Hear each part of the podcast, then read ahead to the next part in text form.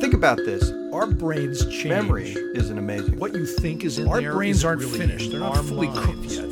You go with your heart. And you we don't have any idea why because we're, we're so doing most smart. of the things that we're doing.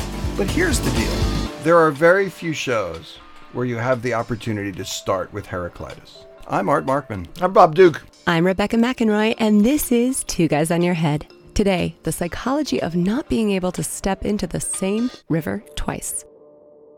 The fact is that things change. and so the way that you experience something in a particular moment is different from how you will re experience that same thing in the future when you look back on it because of all of the things that happened in the intervening time.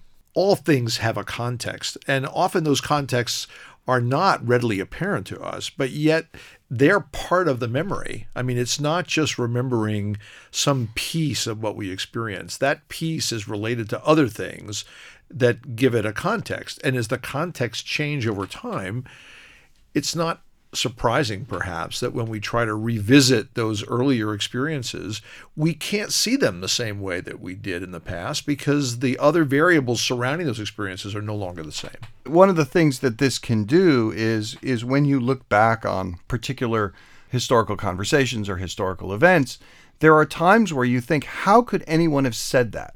Because it is hard to not know the things that you know about what happened in the intervening period. So it is hard to look back on negotiations that European countries and the United States were having with Nazi Germany in the 1930s. It is hard to look at those without saying, but, you know, by not doing these things in the moment, you enabled Right. genocide. Right. right? And and and so um, we can't we can't unknow those things, and as a result, it creates additional meaning to those events. We can't separate out the changes that we, we that we as a society and that we as individuals have gone through from the the, the, the things that were said in the moment.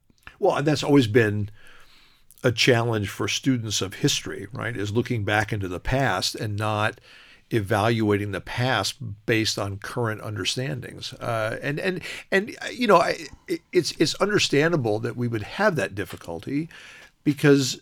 uh, As, as I said earlier, you know, our, our memories aren't insulated packets that are separated from other memories. They're all connected in in very um, circuitous, sometimes ways that we don't even understand. But the ways that memories work, I mean, we wouldn't be able to update memories if they weren't structured in a way that each time we recalled them, there was a little bit of a labile state that allows us to sort of attach some other things to them. And as things develop over time, right, we can actually come to think that things that we thought in the past actually weren't things that we thought in the past. We think of them now, but we've reconstructed memories frequently enough that they now seem like they were always a part of us.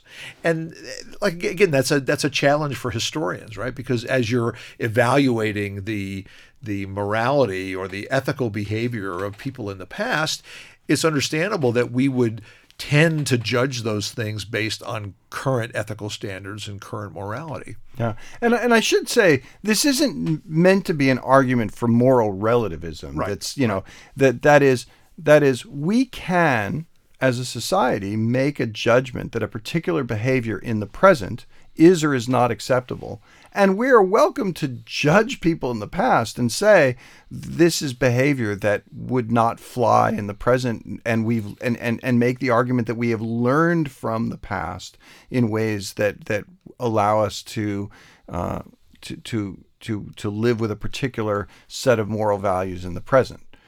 But but what we have to understand is that it is it is it takes real effort to try to actually understand the behavior in the past, uh, given the norms of the past. Yeah.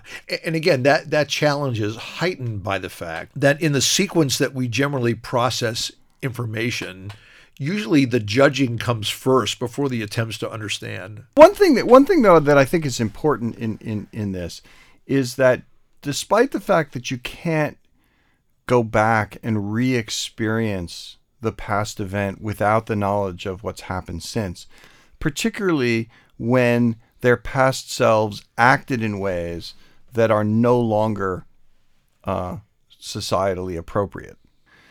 But I, I think actually that it's valuable to, on the one hand, acknowledge there are things I did in the past that are uh, no longer acceptable and that I would never do now.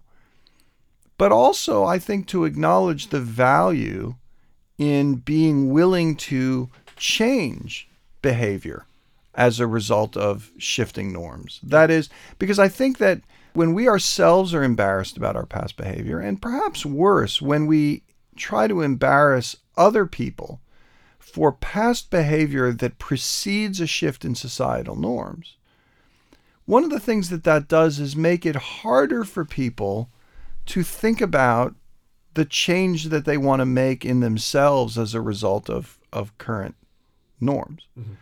And I think what we really want to encourage people to do is to be better, and where better is defined with respect to, to, to, to what we to the current norms of, of moral behavior in society. And and I think that that to the extent that we that we focus primarily on things that people did well before it was clear that that, that norms were going to shift.